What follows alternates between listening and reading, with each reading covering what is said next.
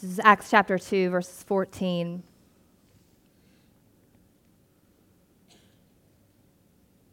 Peter, standing with the eleven, raised his voice and addressed the crowd. Let the entire house of Israel know with certainty that God has made him both Lord and Messiah, this Jesus whom you crucified. Now, when they heard this, they were cut to the heart and said to Peter and to the other apostles, Brothers, what should we do? And Peter said to them, Repent and be baptized, every one of you, in the name of Jesus Christ, so that your sins may be forgiven, and you will receive the gift of the Holy Spirit. For the promise is for you, for your children, and for all who are far away, everyone whom the Lord our God calls to him. And he testified with many other arguments and exhorted them, saying, Save yourselves from this corrupt generation. So those who welcomed his message were baptized, and that day about 3,000 persons were added. This is the word of the Lord. Thanks be to God. A Holy Spirit, we thank you, Lord, for the reading of your word. We thank you, God, for baptism. We thank you, God, for all of these gifts that are in a way, God, again, that is hard for us to know, understand, or explain, meant to be ways in which, Lord, we are drawn close to you. And so that's what we ask you for, Holy Spirit, just the help of being brought close to you, Lord. To be drawn closer to Jesus, to help us see you, God, as you are. So, regardless, Lord, of how we felt when we came in, whatever distractions we carried with us, however tired we are or beleaguered we feel, we ask you, God, now for your grace and your help just to hear what we need to hear, to see what we need to see, to be drawn to you, Lord. In Jesus' name we pray. Amen. Amen. What a gift, y'all, to be together, and uh, what a great, what a great day. I, am so thankful um, for the baptisms they have been for me. I think particularly just because it's our first round. Uh, I just moved, my husband and I, and our family in June. Uh, so we're getting, this is our first Easter here at Christ the King, and getting to be a part of um, such an important moment in your lives is a real honor for us, and I think for our church, a real gift.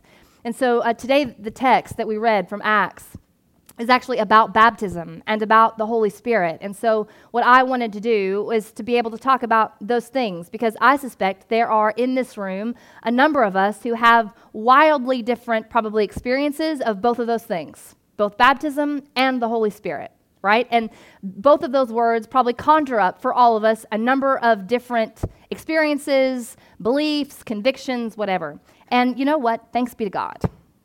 I actually really love that. And I hope to always be a part of a worshiping body and community in which that's the case that on this side of the room, if we were to go down the road, that probably every single one of us would have a different, maybe experience of baptism, certainly, or even understanding of it.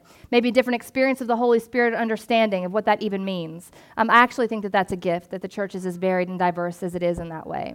But it would also be helpful to kind of understand um, how we think about baptism here at Christ the King and how we've been living into it for these last number of weeks, especially for those of you maybe who have questions yourself about why why do we do this thing again? what does it mean? And what is the role of the Holy Spirit? Who is He? How are they connected? What is the connection between our baptism and receiving the Spirit or repentance, as Peter says? He obviously believed them to be connected, so why? And in what way? Um, so I, start, I started the service by saying here at Christ the King, we have um, two normative practices of baptism, meaning we do two things rather than just one thing. We both baptize those who are not yet of a professing age, just like we did this morning, the tiniest of us. We baptize them, and the church has called that traditionally infant baptism. We also baptize those who are of a professing age, meaning they're old enough and big enough to say with their own mouths at the time of their baptism that they believe. So those who are baptized as infants get baptized and later make a profession of faith. Those who are baptized when they believe get baptized, get baptized at the time of their profession. Does that make sense? And the church has called both of those practices normative, meaning from the earliest days of the church with a capital C, people have been baptizing, Christians have been baptizing infants. We'll talk more about why in a little bit. But that's been our normative, standard, historic practice. It was for a very long time, all the way up, actually, until the Reformation. And you don't have to know anything about that or when it was, but it's been uh, hundreds of years ago now, centuries ago. And since that time, a fair number of Christians, the church, Protestants, a fair number of them, have been waiting for baptism until people were able to make a profession of faith. And you've heard me say it before if you've been here at Christ the King, but I actually think both of those traditions have within them something really powerful to say to the church, really powerful and important reminders to preach to all of us. We call baptism a sacrament. Uh, St. Augustine said it was a sacrament is a visible sign of an invisible grace, which is brilliant language, actually. But the question is then so we get the visible part, the water, the sprinkling, we get what we can see. But what is the invisible grace? What is the thing that we're meant to see that's hard to see? That's being shown, made visible to us when a person gets baptized. In other words, what is God hoping that we'll hear, hoping that we'll see every time we witness a baptism? And I think there are a number of ways that you can answer the question. But I actually think when you watch a child, an infant, get baptized, you hear and see something a little bit different than when you watch someone of an older age get baptized. And both of those testimonies are really important. They really matter for the life of faith. And I'd like to explain a little bit about why and why I think that matters for like you right now. And if you're sitting there and you're like, I've already been baptized, I've already done this, seen it a million times, don't really care, think about it, has nothing to do with what I'm going through right now. Um, I suspect it might, actually. The Word of God being living and active and all of that, you know? I was baptized when I was nine. I'll never forget it both the day of my baptism and also the day that I decided I wanted to be baptized.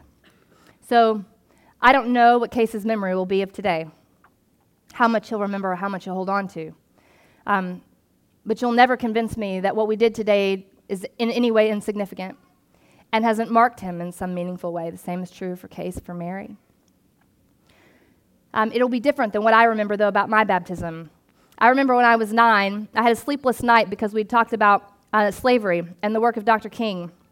And I went home, and that night was apparently pretty tortured by the fact that we could treat one another that way. And I'll never forget my mom coming into my bedroom. I was crying. And um, she said, You know, you're sad because Jesus is sad. He's sad that we treat one another that way. And somehow that made sense to me in my nine year old way that the grief that I felt was somehow God's grief and that what I wanted to do, I wanted to be saved from whatever it is that might make us treat one another that way. And so I decided to get baptized. And it was beautiful, and I, I remember every second of it. However, I then became a teenager. And things got tricky, and it didn't take me long into my teen years to feel like, you know what, I should probably get baptized again just to make extra sure. If what we're doing is washing some of that off, you know, like could probably stand, uh, you know, a redo. I think I was 16, 17. Just wasn't sure enough, you know? And so I got baptized again when I was a teenager,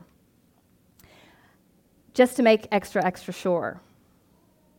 Here's the thing, though, that I didn't understand then that has come to mean a great deal to me now is that what I couldn't understand then is that baptism actually, from the earliest days of the Christian church anyway, was meant to be less a sign of how sure I am and more a sign about how sure God is. Less a sign of what I have done and what I can do, and more a sign and testament of what God has done and what God can do. And that is a really powerful thing. And I'd like to explain to you a little bit about how important and like what that is. What it is that is made visible, what it is that baptism is meant to preach over you and through you, even today as you remember your own baptism. It's not about you, and what you can do or have done or haven't done or could do or should have done. Your baptism, our baptism, is about who God is, what God can do, and what He has made possible for all of us by His mercy and His grace. I have a role to play in that for sure. Um, but His is greater, it always has been. Thanks be to God. Baptism is, like so many things, an inheritance um, from our Jewish family something that comes from the Jewish faith before it was ever Christian. So, John the Baptist, for example, who was, of course, baptizing at the Jordan, he baptized Jesus, and he was baptizing people before there was a Christian baptism. Yes? John was baptizing people not as a Christian. John was an Essene, he was a part of a Jewish sect um, who was very devout and zealous in his pursuit of the Messiah. He was preparing people for the coming of God. And so he was inviting people through a Jewish ritual of cleansing into baptism as a mark of repentance in order to get them ready for the coming of the Messiah. So you come into baptism, like John would say, come repent and be baptized, as a way of cleansing yourself, because Jews would always cleanse themselves ritually before going to the temple, right? It was a way of like washing off all of the unclean things, the things I've done or that I carry with me, in order to symbolically become clean so that I can enter the temple. What John was doing that was so fantastic is he was saying, actually, it's not about the temple at all. We want to be clean so that we can have communion with God. The temple is a sign of that, and that's phenomenal. But God doesn't only reside within the temple, actually, the Messiah is coming. And so, what we want to do is prepare ourselves for communion with Him, for new life that He will bring. And so, John was inviting people to repent and be baptized. And so they were. Um, we're getting ready for God. That was the whole point. I think what's interesting is that that idea of passing through water for the Jewish imagination had always been so central, but it wasn't about baptism. And it wasn't even about impurity, firstly. Firstly, it was about, do you remember? For the Jew, the story of passing through the water in the Old Testament and for the Hebrew Bible, the story that's most central is the Exodus story. Yeah? That idea of passing through water in order to have communion with God was so central, so definitive, so very much at the heart of the Jewish imagination that baptism was closely related, but they were distinct in some ways. That story, though, had been so foundational for them. Before Israel could be Israel, they had to come out of slavery, pass through the waters of the Red Sea, and then they could go and have communion with God. They could be a new Israel, be a new people. But that meant a kind of baptism of sorts. You have to pass through this water, get to the other side, and then, sure enough, at Mount Sinai, God revealed himself, made himself known, and through his presence, we then have communion with him. That story so central to the Jewish identity and imagination. Yes, an act of repentance, sort of, right? We're going to leave slavery, leave it behind, and we're going to go and be with God, new life. So it's no wonder why, for Christians, who you have to remember, they began as Jews. When they were trying to think of how we would tell the story of passing from our old life into our new life in Christ, that that idea of passing through water made so much sense for them. You see, it wasn't just about cleansing, to get clean for God. It was also a kind of new Exodus moment we're going to pass out of where we've been. We're going to leave that behind, enter the waters of baptism, and come out on the other side a new creation, new life, so that we can have communion with God. So baptism becomes, in that way, a Christian symbol much later on. So, yes, baptism, when we get baptized, when a person of professing age, like if I were to get baptized today, if I never had been at 38, my baptism would preach, would make visible to you all the choice that I have made to leave a kind of view of self, a view of God, in order to pass through water and get out on the other side to have communion with Him. And that's what we would all celebrate repentance, a mark of new life. How powerful. And it preaches that. I've seen people get baptized in all ages, and every time I see a kid who stands up in front of their church and does the very brave thing of choosing to get wet in front of a bunch of people, which is, let's be real, a terribly embarrassing thing to do, no matter what age you are. And for some of us, almost crippling to even imagine. So it's so powerful to me every time somebody is like, you know what, this means enough to me. I want out. In the same way that it was really hard, somebody, some real person, y'all, had to choose to put their foot to be the first one to step into that Red Sea. Somebody had to do it. Somebody had to go first, and Moses wasn't there. And I don't know who she was or who he was. They had to be the first one to go, but that was tough. Walls of water on both sides piled up as high as they, it had to have looked insane, ridiculous, impossible. Why on earth would anyone go towards this ridiculous thing that is happening? Why would I choose to sandwich myself between two walls of water? Because if I don't, I have to go back to Egypt. And until you want out of Egypt bad enough, it is very hard to step into the Red Sea. Do you know what I'm saying? So it thrills me when people do because I'm like, you get it. Because whoever he was or she was decided that the life with God that was waiting for them on the other side of that passage was worth it. So they could go, through with courage and faith. What a powerful thing to be reminded of. It's beautiful. I'm thankful for it. But we also have to remember that every single person that passed through the Red Sea was a Jew. And here's why I think that that's important because they passed through that water not as individual people who made individual choices about whether or not to go through, but they went through as a people who belonged to each other and who belonged to God. Do you remember what God said to Moses and had Moses say to Pharaoh? Let my people go. Not let my individuals who have made individual choices about how they feel about me based on their own understanding of who I am and where they grew up, let them go, and the rest you keep. That's not what he said. God said out over the entire house of Israel, weak in faith as I am, to strong in faith as some of you are, all of us together. God said, Let my people go. And so when they had to make the decision to pass through those waters, they didn't go around one by one and say, Do you want to? Are you really sure? You really want to? Tell me what you understand about this God you met five minutes ago. How do you feel about it? I'm going to need you to rehearse this creed. Say it like you mean it. He's listening. We all are. Sign it right here, and then you can go. It's just not how it worked. It was assumed that if you belong to this people, if you're a part of this story, then you're going. You're going with us as one of us. And if you feel scared and afraid, that's okay. Because we're going to put the strong of us, strongest of us on the outside. Somebody's going to go first. Somebody who's ready will be first, and somebody who's ready will be in the back, and the rest of us can fall somewhere in between. And we're going to hold on to each other. And we're going to go forward one step at a time, and God's going to be with us. And y'all, that is a vision of the life of faith that we desperately need to reclaim. We are in this together as the people of God. And every single person who was inside a house that was marked by the blood got to go through. Every single one. They didn't leave the babies behind because they didn't say, you know what, I'm really glad there's blood on the door. Yes, I'd like to choose a house with blood on the door, please. The babies who were in those houses, they went. And so when we baptize infants, what we're reclaiming, what we're preaching, is that there's something in this that is like a spiritual family. Before I could choose, God chose me. Before I could understand, He understood and claimed me. And someday I will have to choose Him back. I will, because that's what it means to be a disciple of Jesus.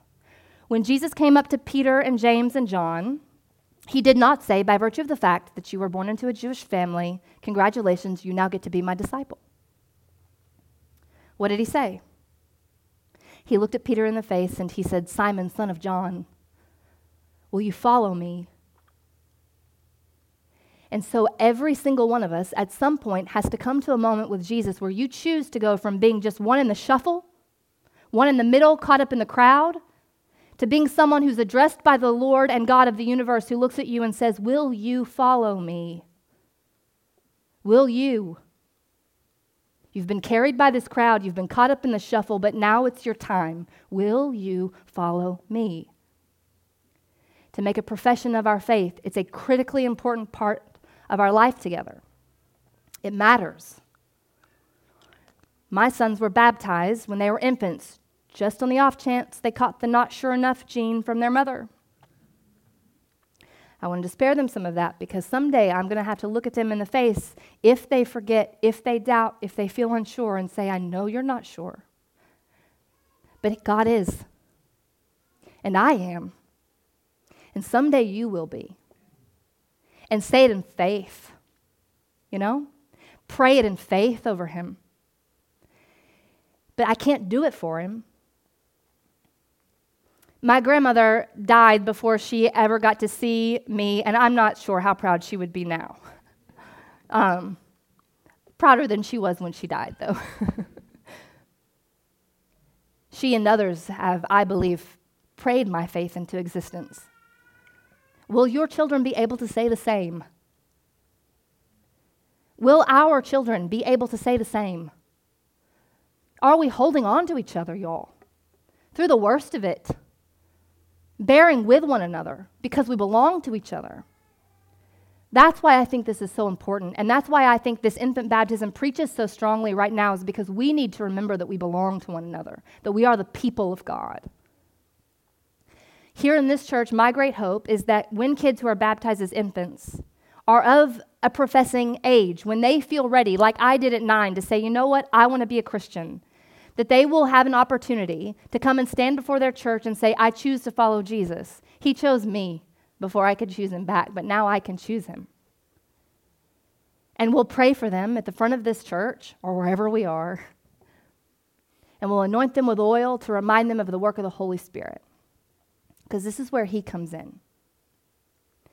If you're caught up in the shuffle and going along, holding on to everybody else's coattails, you can do that without the Holy Spirit. But when the Lord looks at you and says, Will you follow me? Will you choose me? You can't do that part without Him. You can't. Because there will always be a gap between who Jesus is and who I am, and my instincts, my choices, the things that come most naturally to me. When I feel hurt or wounded, the way I want to respond, the things I want to say, don't align with who Jesus is. And that gap is where the Holy Spirit lives. And it's His voice I hear calling me to come closer to Jesus. And every single one of us, if we're going to live this life of faith, has to have that. We need Him to move towards the Lord. So that's the question I think before all of us. If you have at any point in your life professed the name of Jesus and are a Christian, then you have the Holy Spirit. It's not magical. You can't profess His name without Him.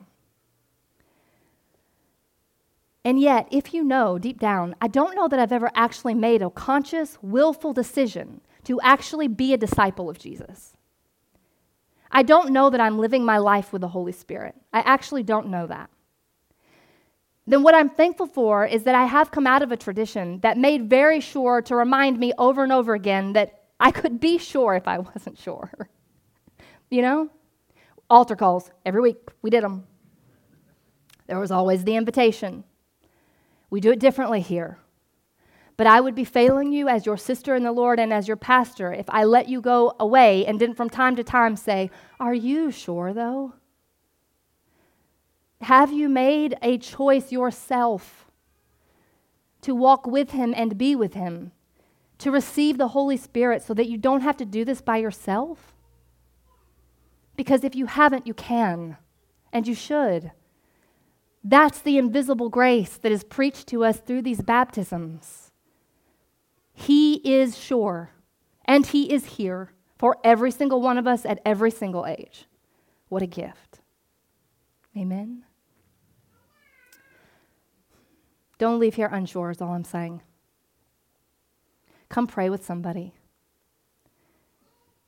I can't promise you magic. I can't promise you fireworks. I can promise you the Holy Spirit. And it's the greatest gift any of us has ever received. Holy Spirit, be with us, Lord. Help us, God, to wrestle with you where we are. I pray, Lord, now for the, the freedom, Jesus, to move towards you. Whatever it is, Lord, that comp- compelled Israel to step off the shore and to follow you, God, I pray, Lord, that something similar would be at work in our own hearts that you would, Jesus, call us to yourself and empower us by your Spirit, Lord, to be like you. In your name we pray. Amen.